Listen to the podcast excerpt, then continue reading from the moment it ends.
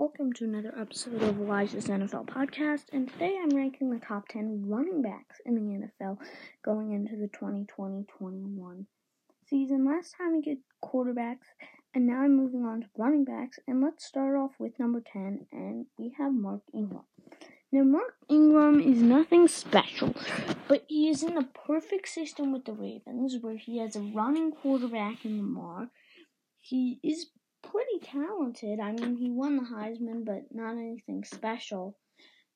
And then you have a really good offensive line, and he's just gonna put up numbers. At number nine, we have Philip Lindsay, and he is much more talented than a number nine back in the league, but he does not put up enough numbers. And you take into the fact that the Broncos' offense, it with him, it's never been that great. They haven't had the greatest wide receivers. They haven't had the greatest quarterback. But now you dra- you got Jerry Jeudy.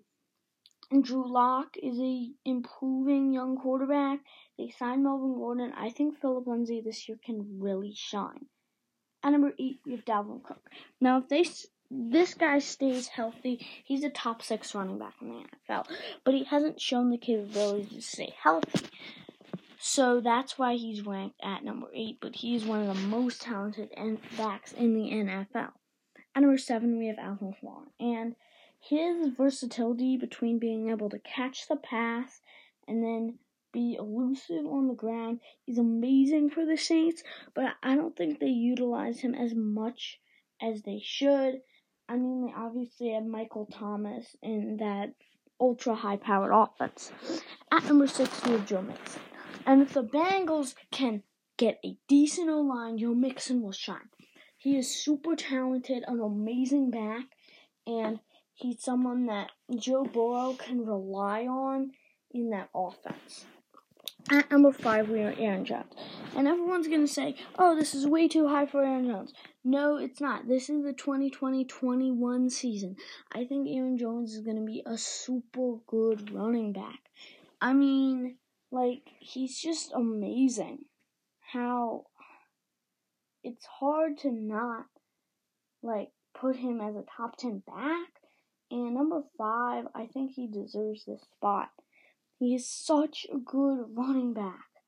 And um, especially for the 2021 season, I think he's going to have a really good year. At number four, we have Saquon Barkley, and he is again another t- very, very talented running back. He's the next coming of Barry Sanders, and I think he's going to have a really good year like Aaron Jones this season, may even lead the league in rushing yards. At number three, we have Derrick Henry. And he's not top two because Jack Conklin is a big loss on that Titans line.